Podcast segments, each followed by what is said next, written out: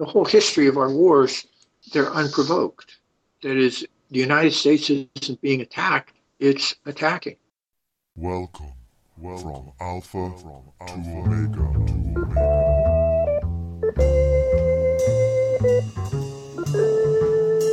Omega.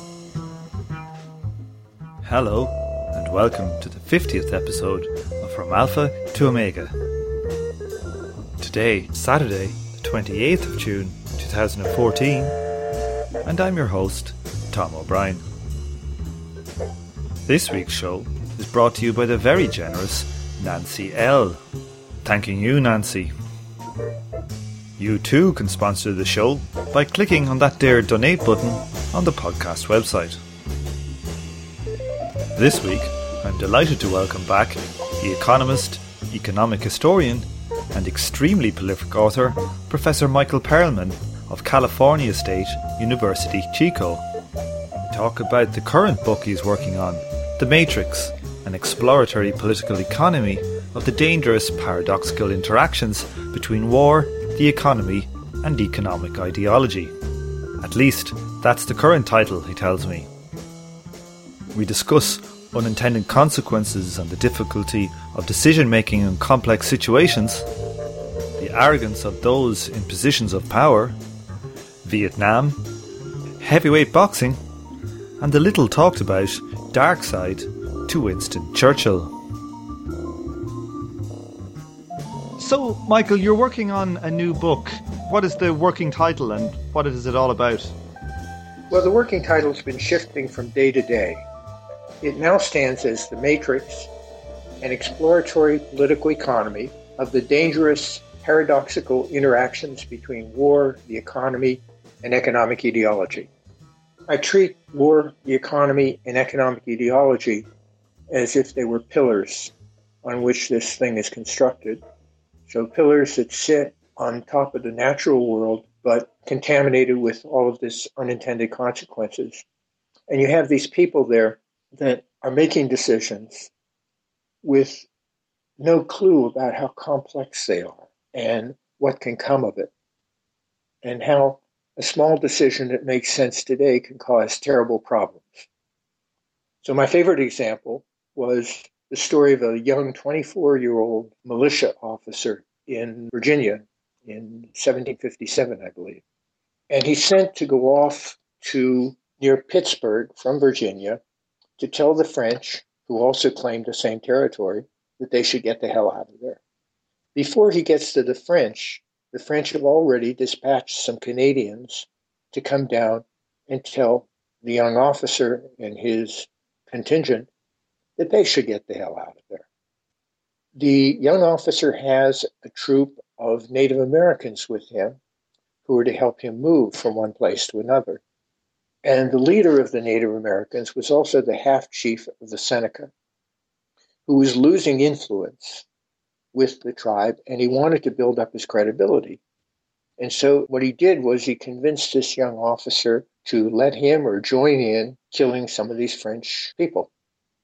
In doing so, the Native Americans know that the French are going to come and punish them. They run away as quickly as possible. The French come down, and they capture this young, really inexperienced military officer in the militia. He's not even trained as a military officer. The French have let him go, but he has to sign a paper. He doesn't know French. He signs the paper. Part of the paper is he confesses to murdering these young Canadian people. Now that simple event sets off the French and Indian Wars in the United States, which in turn set off the Seven Years' War, which turns out to be the First World War. It is people were fighting in India, they're fighting in the Caribbean, they're fighting in South America, they're fighting in North America, and they're fighting all over Europe. The young officer later becomes the first president of the United States, George Washington. And when he leaves in his farewell address, maybe ironically, he says, beware of foreign entanglements.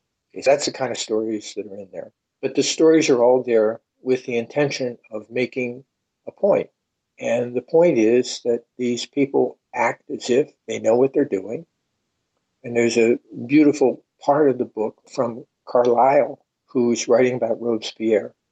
In effect, what he says that the guy might have been okay. and he might have had good things in mind. But what happens is it's not that the man has the power, but the power takes over the man. And that's the problem. From the economic ideology side, you have people who are, again, uh, not paying any attention to the truth. They're trying to create a ter- certain type of world that they want to see. And it's a very destructive world, as you see from all the turmoil and austerity around the world today. And they don't have a clue about what's going on. Were you influenced by complexity theory? I wouldn't say I was interested by complexity theory as such, but the idea of complexity, yes.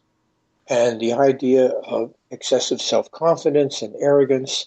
And it usually has to do with a top-down arrangement in which some people think that they can make all of the decisions for others. And when they don't think they can make the decisions directly, what they do is they manipulate things so that your Tony and our George could convince the American people that they were threatened by nuclear weapons coming out of Iraq. Again, the book is, in a sense, a call for something like the precautionary principle, to be operative rather than having small groups of people in authority making decisions for the rest. What is this precautionary principle?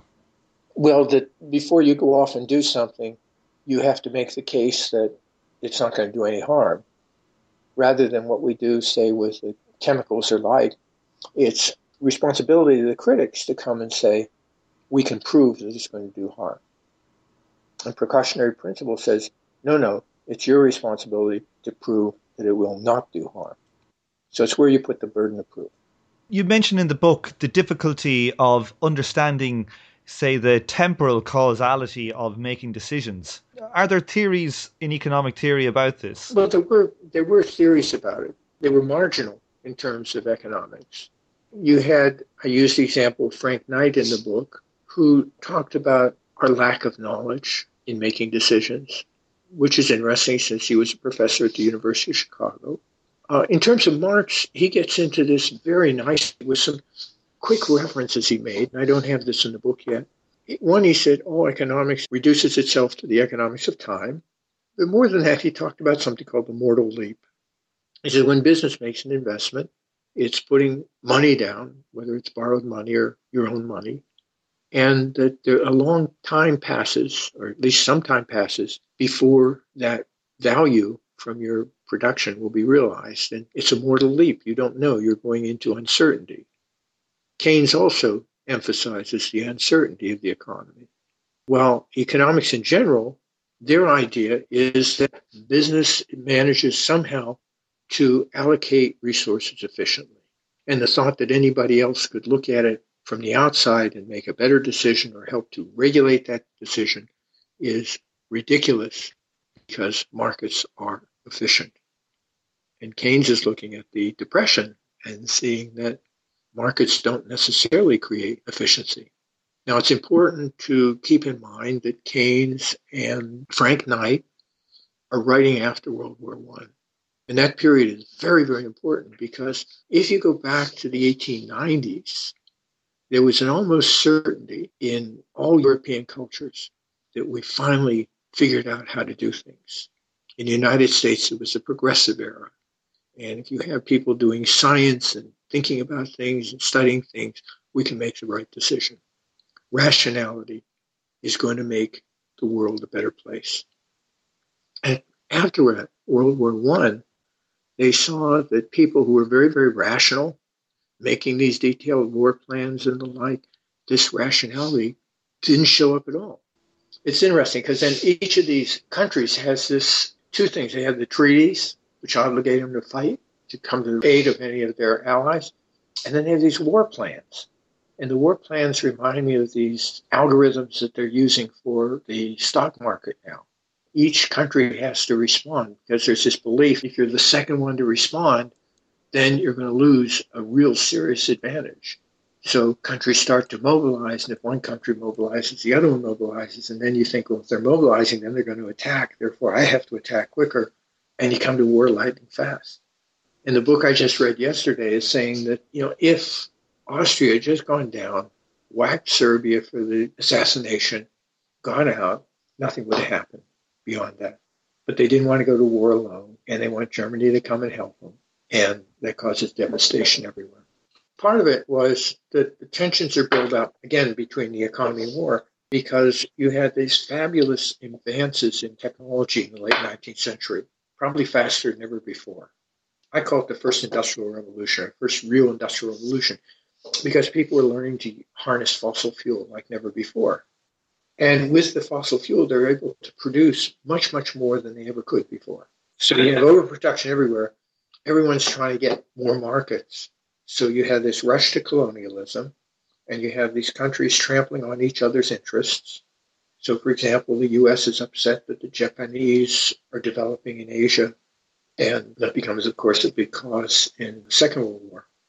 All these hostilities, in effect, building up because of these other pressures. And then you have this lock-in with the treaties and the worklands, and it's almost like watching a train wreck. So after the war, you have a great emphasis on irrationality. It's no accident that Freud is writing after World War One, emphasizing irrationality. Keynes is writing after World War One, emphasizing irrationality. So here you have the economics profession that's based wholly in terms of rationality. Veblen has a line where he talks about economists assume that people are lightning quick, hedonistic calculators of pleasure and pain. That is, we have these computers in our heads and everybody knows how to make the right decision. And the right decision is also to go down to the consumers. That is, consumers aren't influenced by advertising except by virtue of the information that the advertising conveys, not by the emotion, not by the music, not by the pretty women with scanty clothing, that people are all based on rationality. So it continues with this idea of the eighteen nineties, but their rationality was supposed to be coming from a larger group, from specialists and experts. And the rationality today is the rationality of the individual. Veblen is a very, very interesting type of person on every level and absolutely brilliant. He came from a family of craftsmen. His father was a craftsman. The children all went to college. His one brother was a very famous mathematician, professor of mathematics at Johns Hopkins. And he was very skeptical about class authority, very questioning about class authority. He says, football is to sport what bullfighting is to animal husbandry. So he's very skeptical and cynical about all of the things that people held up highly. But he also had a very, very interesting and deep understanding of how American business worked. He saw it as being composed of large parts of swindle, large parts of stupidity, large parts of greed, and he wanted power to be given to the working man who knew how to do things, who had skills of craft, rather than to allow these robber barons to rule the world, which they were doing and continue to do. So how is economic theory then integrated findings from, say, complexity or chaos theory? Well, economic theory, first of all, there has been a long history, at least in the United States, of ridding economics departments of unconventional economists. So it becomes a very homogeneous type of study in which anybody that sets a foot off the reservation risks being exiled forever and ever. And secondly, the book is going to go into a great deal of detail about the interaction between economists and war. From the very beginning, economists are always, always, always involved in questions of war. How do you pay for the war? William Petty began Uh, something like the gross domestic product estimates, and he was looking at it in terms of the capacity of England to fight against France. That is, it wasn't just pure economics. You find, uh, even you, when you get to the modern day, economists are very, very involved in wars. In the Second World War, economists were predominant in deciding, and they were using their models to figure out where bombs would be dropped. Simon Kuznets was doing studies estimating how much the military could take away from the domestic economy without collapsing the domestic economy. And John Kenneth Galbraith says that generals in Washington would tell him that Kuznets was worth two divisions of soldiers. So economists have always been involved in war. And the war uh, research comes into play in their economics. The most absurd example would be efficient market theory. And that comes by way of a man named John Muth. And John Muth was working on these mechanisms, servo mechanisms, to help people in airplanes be able to adjust the flight of their, their guns to the flight of the opposing pilots. They use something called a Kalman filter, which helps them to anticipate statistically what the next move would be. And from there, Muth says, well, you see, that's what markets would do. They'd be able to anticipate like that. And that theory turns out to be key in most of the economic dialogue regarding financial deregulation. Another interesting connection with war is military spending. So in the United States, Keynes was regarded as a dangerous socialist, and American economists were very, very Keynesian, but they couldn't promote Keynesian spending, a lot of government spending, and their interpretation of Keynes was very, very primitive and superficial. Talking about Keynes is merely about government spending to get the economy up. It was much more sophisticated than that. In fact, Keynes was at a breakfast in Washington, and he goes home and he tells his wife later, I was the only non-Keynesian in the room. So these people want to use government spending to keep the economy up, to keep unemployment down. And this is, gives rise to what became called military Keynesianism. That is, they could become patriotic by saying, spend more, spend more on military, and they could still be doing work of keeping the economy up. This was largely in the Democratic Party, so that when Eisenhower left office and he talked about beware of the military-industrial complex, he was talking about the Democrats who were running against the Republicans, arguing that the Republicans under Eisenhower had let the Soviet Union develop these missiles, and they had more missiles than we did, so there was a missile gap, and we need more spending for missiles. And Eisenhower knew that was nonsense because they weren't doing their counting right. They were not looking at the number of warheads on the missiles. They were just counting the missiles. So here again, you have the relationship between war and the economy. Then, two, what happens is, after the war, the Rand Corporation, this was a think, and almost every American Nobel Prize-winning economist has spent time, often lots of time, working at the Rand Corporation. And many of the important theories that were developed in the fifties and early sixties came out of the Rand Corporation for very, very different purposes. For example, there's one interesting theorem by Kenneth Arrow, and the idea is that you cannot create what he called a social welfare function where you can decide what's best for the government to do, because different people have different mixes of preferences, and you're not going to be able to add them all up. In fact, what his theorem was, it was about something very, very different. It was saying that the Soviets had an advantage of us because they did not have a democracy, and it was too complex to come to a decision in the United States, whereas in the Soviet Union, they could make a decision very, very easily, and everybody would comply because we were a democracy and they were a dictatorship.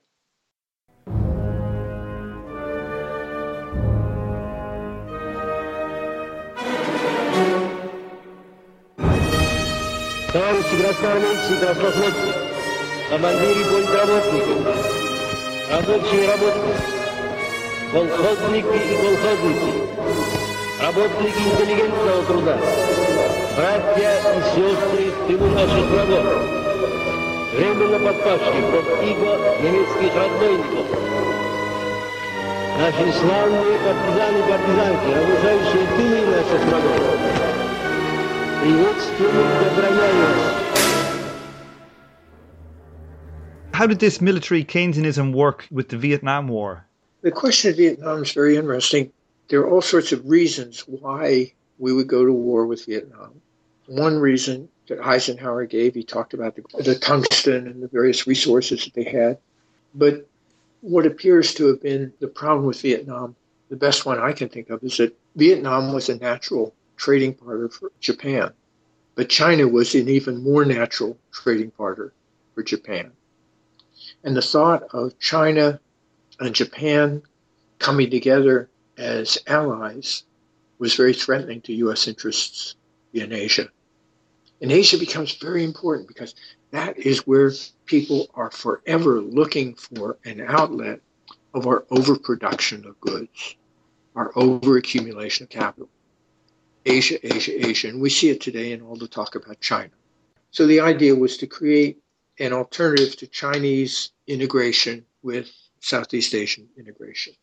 Well, the Vietnam War was very, also very important for economists, especially because many of the advisors during the Vietnam War were economists. Rostow was considered to be a very, very important development economist. He was also a leading theoretician about carrying out the war. So, yeah, economists were very, very, very important during the war. And in fact, the prestige of economists was so high that by the time Jimmy Carter became president, I forget the exact number, but I think five or six cabinet members were P H D economists. And they were very important in promoting military spending. They were very important in developing war plans. And the person that you can think of uh, most easily would be Daniel Ellsberg. So he was a very important economist in his own right. What were the unintended consequences of this military and Keynesianism? Well, military Keynesianism meant that by giving the military more money, you gave more influence to the military-industrial complex, which caused more spending on the military, which eroded the domestic economy. So that it becomes very, very difficult to have a healthy U S economy when you have so much spending on the military. We don't even know how much spending the military does. The Pentagon has some of the budget, but the rest of it is all over the place. Atomic bombs are done by the Energy Department. Biological weapons were done by the Department of Agriculture.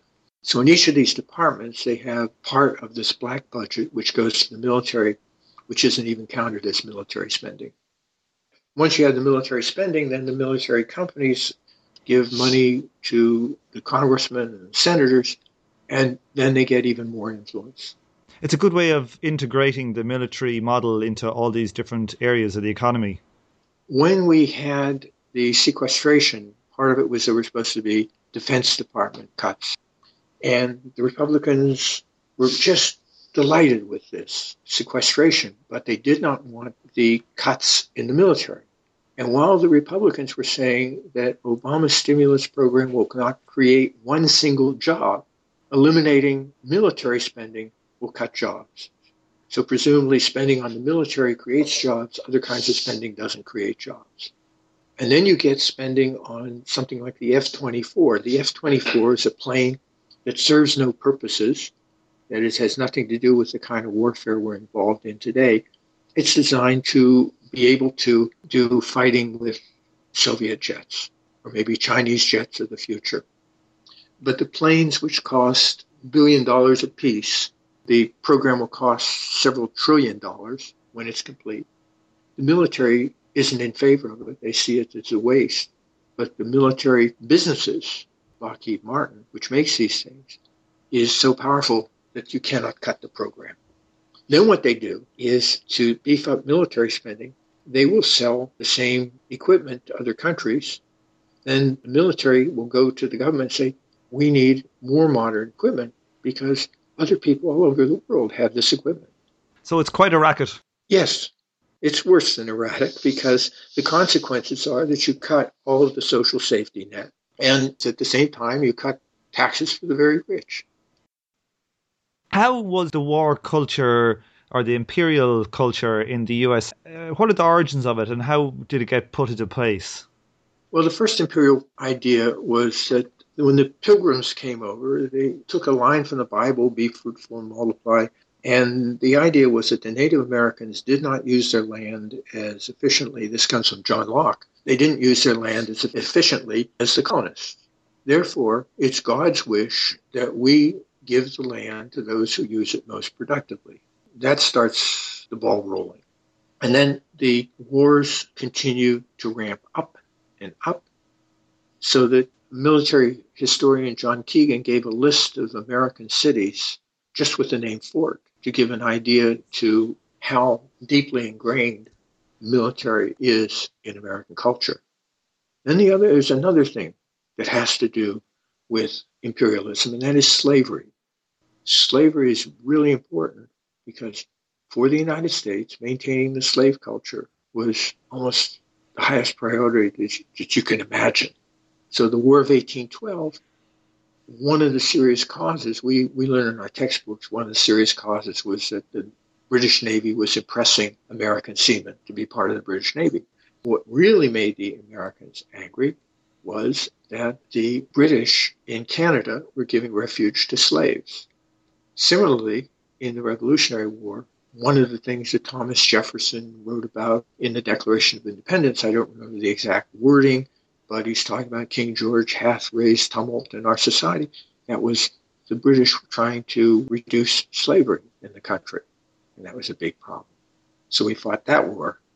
When you go on to the other wars, another question is whether a war, say, as we fought in Mexico, whether it was going to bring in slave states or free states. So part of the question about war is what you do is to see what that's going to do to the balance between slaveholding and non-slaveholding states. Now, when we get to the period you're talking about, when we get to serious imperialism, it starts with the Spanish-American War. And the Spanish-American War was largely the project of Theodore Roosevelt and Henry Cabot Lodge.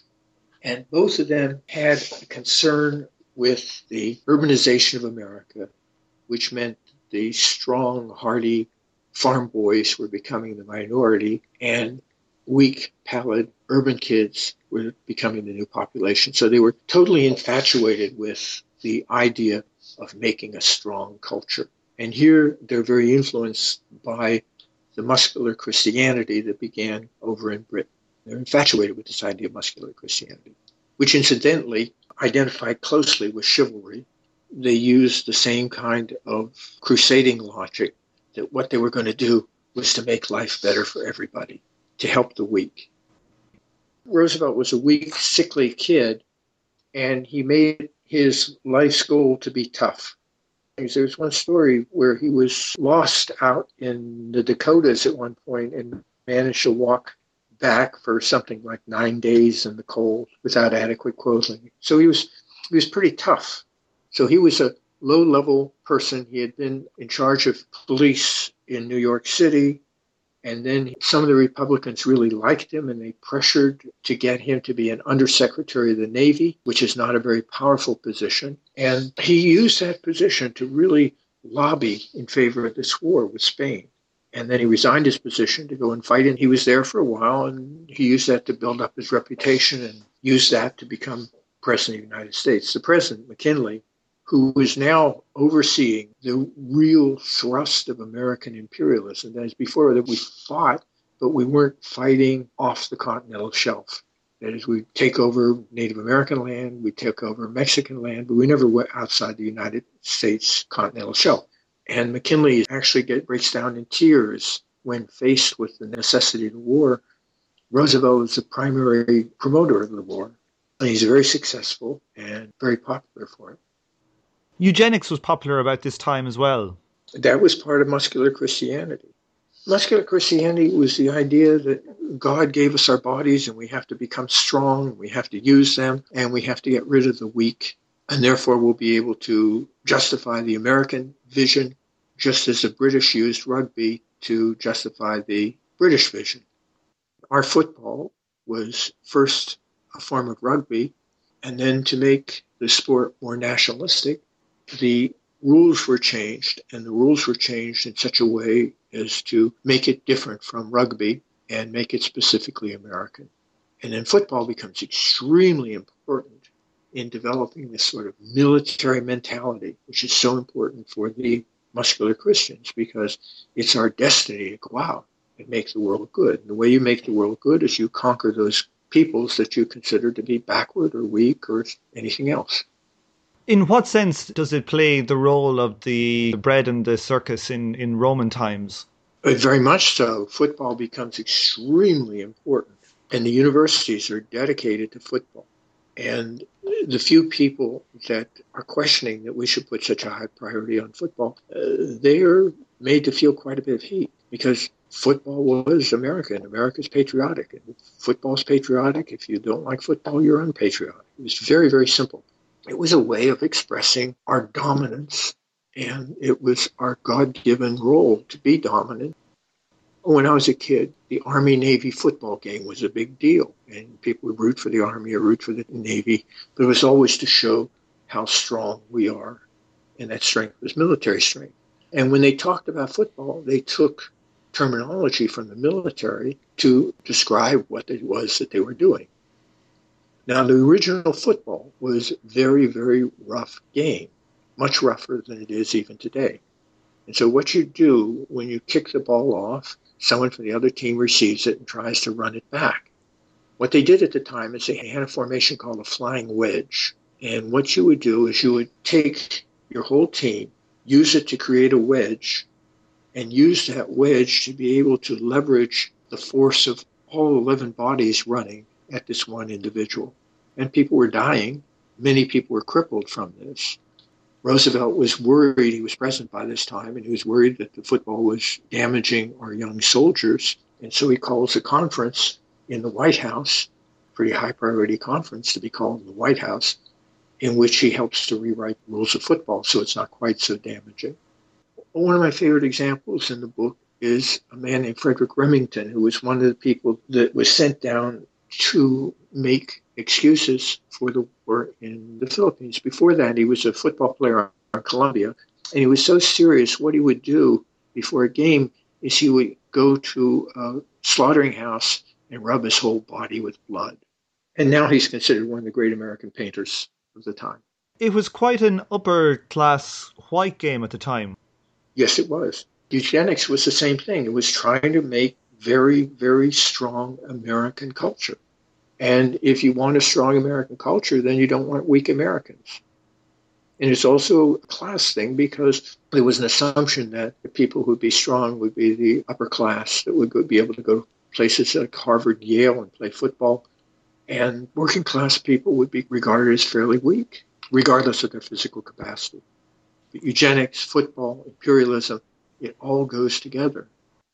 And at the time, eugenics was considered to be a very popular thing. Keynes himself was head of the Eugenics Society in, in Britain. It was not considered something for some sort of right-wing wingnuts. It was considered very respectable and scientific. Keynes was head of the Eugenics Society?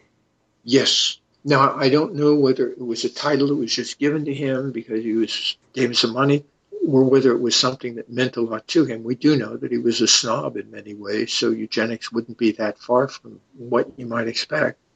I have trouble envisioning him supporting the cruelty associated with the eugenics movement, in which people were mutilated in order to further the goals of eugenics.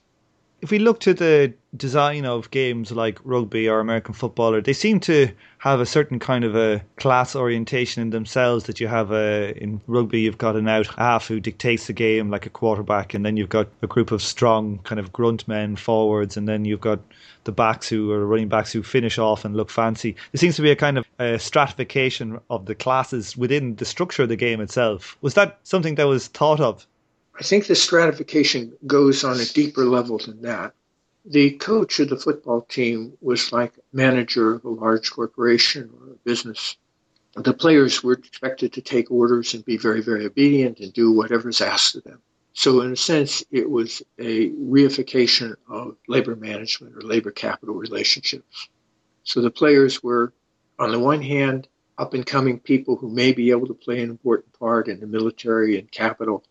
But on the other hand, until they have left football, they are the peons who are expected to go out and take orders. They were not expected to use individual initiative. And here come the Derby Council fifteen following the All Blacks out onto the pitch. Uh, there at the, uh, in the centre of the pitch, you can see Dawn Palethorpe on Sir Gerald, one of the fastest wingers we must have seen in England this season. On the left-hand side of the pitch, the Lord Mayor has been running such wonderful possession for uh, Derby Council in the lines out. And it's the uh, All Blacks to kick off, uh, Wilson to kick off. Oh, and I can see there the chairman of the Byways and Highways Committee, who's obviously recovered from that very nasty blow he got in that loose ball in the first half. And uh, Wilson kicks off, and it's the Town Tarks taking the ball beautifully there. The All Blacks are up on him very fast, and And the whistle is gone. I'm not quite sure what happened there, I couldn't see, but there's a scrum down. I think it's an All Blacks ball. Well, they were up on that very fast. Obviously, they're going to try very hard uh, in this half to wipe out this five-point deficit. Derby Council, eight points and three up, and uh, Derby Council got the ball against the head. Uh, there is the Borough Surveyor, the scrum half. He's out of the chairway of the high, uh, chairman of the Highway and Byway Committee, uh, who's kicked for touch. The line out, and it's in. The line out, and the mayor has got the ball again to the Borough Surveyor. He's left out the medical officer of health, straight along the line to the Lady Mayoress, and the Lady Mayoress is going to go through. Number two is Mister. He's taking up the fullback. He's only the fullback to beat, and she has scored. The Lady Mayoress has scored. It's eleven points to three. Cliff, this must have been a very disappointing result for the All Blacks. Well, they've had very bad luck on the tour so far. In fact, they missed four very easy kicks against the Exeter Amateur Operatic Society, which must have cost them the match. And then, of course, there was that crippling defeat at the hands of the Derry and Tom Soft Toy Department. So I don't think they can really be fancying their chances against the London Poofs on Saturday. And what about China? Well, whether Mao Zedong is alive or not, Lin Piao has a stranglehold on the Central Committee which Lin Shaoqi can't break, so it remains to be seen whether Chu En-lai can really get his finger out and get going in the second half.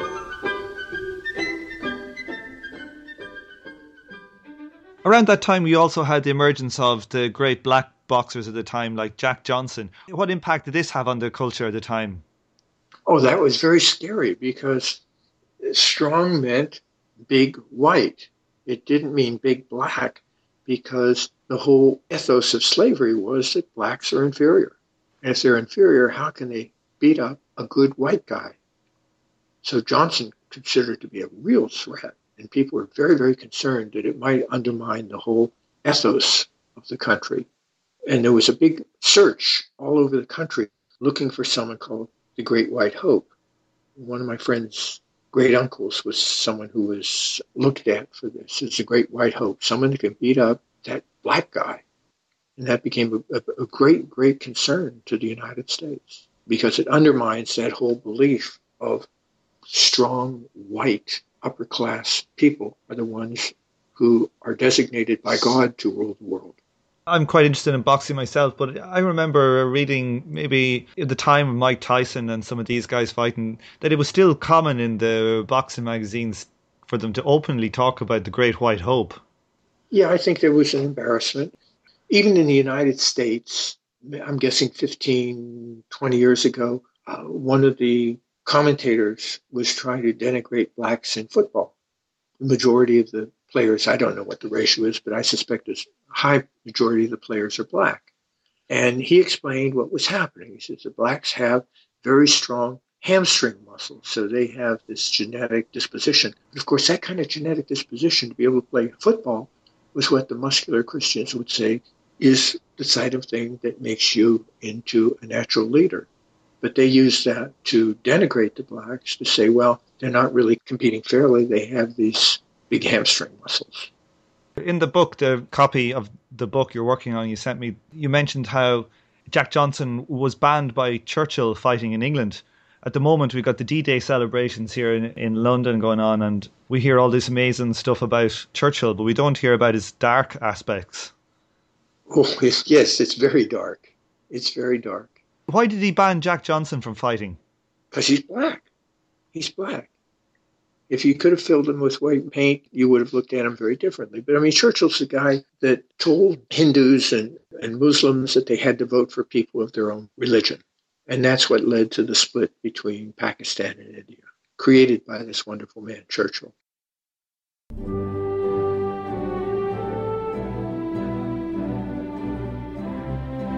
Well, here's a little lesson, history that they don't teach you in schools in England, but we know from declassified documents. Britain had been, been the world dominant power, but by the time of the First World War, it was weakened by the war.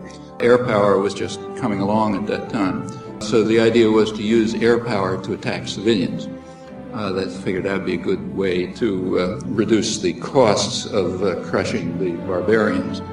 Churchill, who was then uh, colonial secretary, Uh, didn't think that was enough. He got a request from um, the R A F office in Cairo asking him uh, for permission, I'm quoting it now, to use poison gas uh, against recalcitrant Arabs. The recalcitrant Arabs they were talking about happened to be Kurds and Afghans, not Arabs, but you know, by racist standards, anybody you want to kill is an Arab. Poison gas was the ultimate atrocity at that time, worst thing you could imagine. This was circulated around the British Empire. The India office was resistant. They said if you use poison gas against Kurds and Afghans, it's going to cause us problems in India, which we've already had plenty of problems. There'll be uprisings and people will be furious and so on. I'm not going to mind in England, of course, but in uh, India they might. Churchill was outraged by this. Uh, he said, "I cannot understand this squeamishness about the use of poison gas against uncivilized tribes. It will cause a lively terror, it will save British lives, uh, we have to use every means that science permits us." Okay? Uh, so that's the way you deal with Kurds and Afghans when you're the British.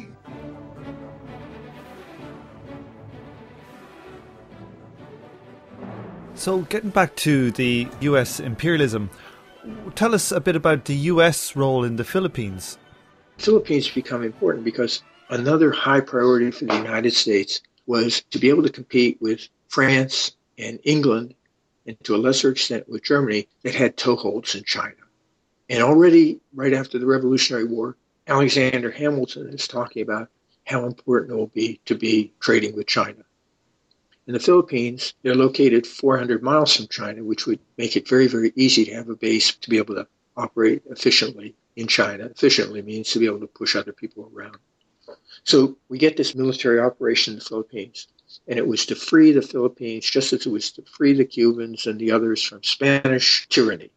The Spanish had no interest in fighting the U S in the Philippines. They didn't want to lose anything. They knew they couldn't beat the Americans, and so they arrange a mock battle, and they surrender. So they do this mock battle, and then the Americans get rid of the Philippine government, the indigenous Philippine government, and a big revolution starts. And this becomes important because it's the beginning of Edward Snowden. It's the beginning of Edward Snowden because of the fact that they have this doctor who's in the military, and somehow they give him the responsibility for keeping track of what's going on. And he is absolutely methodical, even though the technology that they had at the time was very, very primitive. And from that, he had information about everybody with any power in the Philippines. So if you're not doing what he wants, he can go to your, threaten to go to your wife and tell you that you're doing something bad, or he can talk about some graft that you've been involved in. So everybody would eventually go down. But before they did that, everybody in power, the indigenous people are fighting very, very, very hard. And it's very costly in terms of Philippine lives, but also in terms of American lives. That's where we started getting involved with waterboarding, except we did something much worse than waterboarding. We poured the water into people's bodies until they inflated, which was very dangerous. And if that wasn't dangerous enough, then you would kick the guy, which would explode the organs and they'd be dead. So it was brutal, but we learned these techniques. This guy, Van Diemen, comes back to the United States, and he teaches J. Edgar Hoover how you keep tracks of people. He goes to Hollywood and helps set up the Hollywood blacklist of the communists who are making films. Very, very powerful man. He starts, these technologies that he developed become very, very important because of the First World War. The First World War was very unpopular. And to make sure that the First World War would get going, Wilson started developing the most extensive propaganda system that had ever been developed. He starts arresting Germans, anyone who said anything. This is where the Espionage Act that Obama uses comes.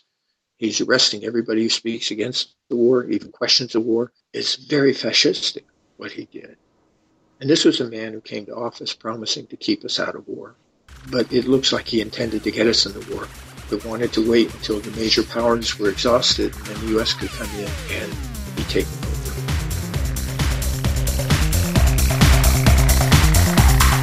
Out of control.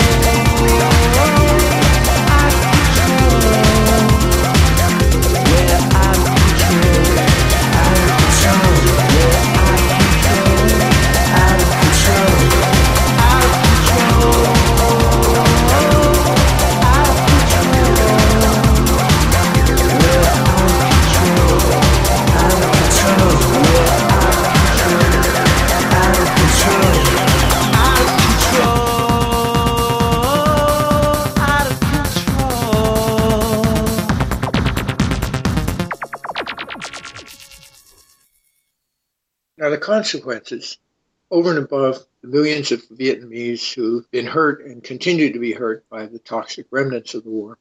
The U S also suffered a great deal of self-inflicted damage.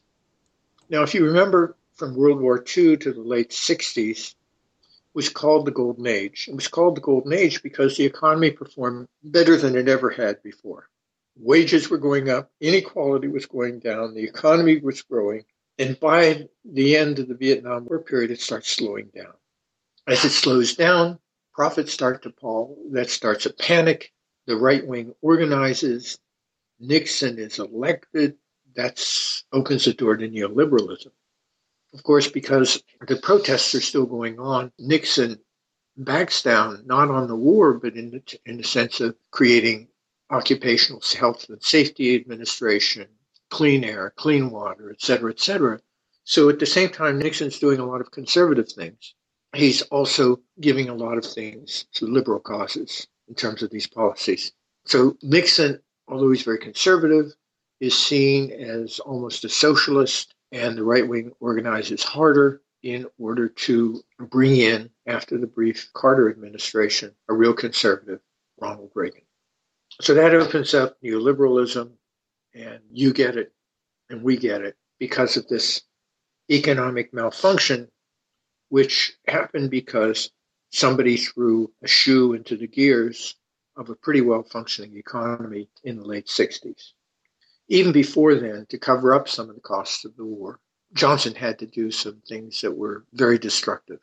For example, one of the things he did was to take the two agencies that supported the housing market with insurance for housing loans, and he made it into a private operation to hide the effect of the war on the budget.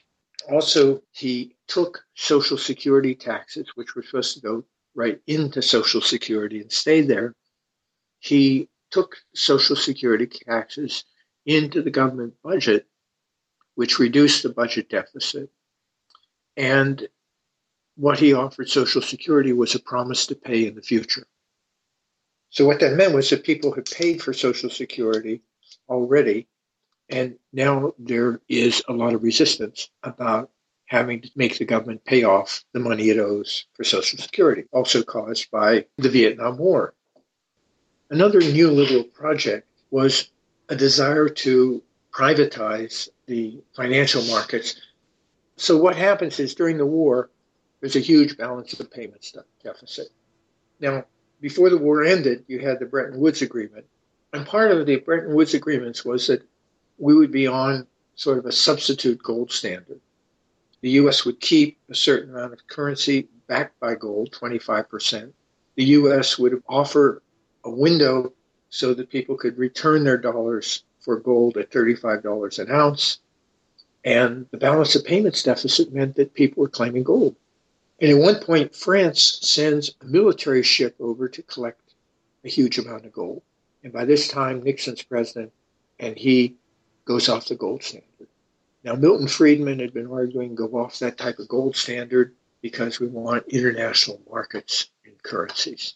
And his friend Leo Melamed, who owns the Chicago Board and Trade, he wants to be able to have financial futures in currencies. So all these pressures come up. We drop any relationship with the dollar to gold. The whole international finance system becomes destabilized. You have more financial crises around the world. All of this is a cost indirectly of the Vietnam War. Vietnam also had a serious effect on economic theory, because as the economy doesn't work well because of Vietnam, this is taken to be a discrediting of Keynesian theory, and therefore Milton Friedman and monetarism are in the saddle. So the costs of Vietnam have been enormous, over and above the tragic cost to the Vietnamese. This interrelationship between war, the economy, and economic ideology, to me, is a very, very important problem, because these are three basic issues in our lives, and they're all operating in a very dysfunctional fashion and represent a threat not just to our own welfare, but to our existence.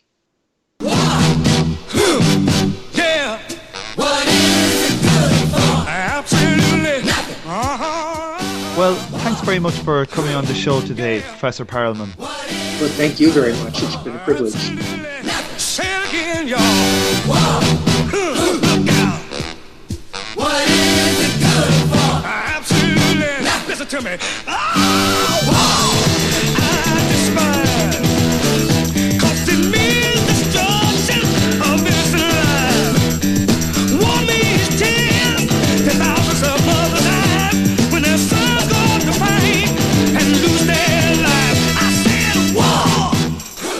war. Good God. On this episode, you heard the theme tune, The Order of the Pharaonic Jesters, by Sun Ra and his orchestra, and Stalin giving a speech to the backdrop of Mussorgsky's Pictures at an Exhibition. You also heard Monty Python commentating on the rugby match between Derby Council and New Zealand to the tune of The Archers, and Noam Chomsky giving us the lowdown on Churchill, accompanied by Elgar's Land of Hope and Glory. The Chemical Brothers could also be heard getting somewhat out of control. You are now listening to Edwin Starr with War. Thanks for listening, and I hope you join me for the next episode of From Alpha to Omega. What is it good for? Absolutely. Listen to me. War.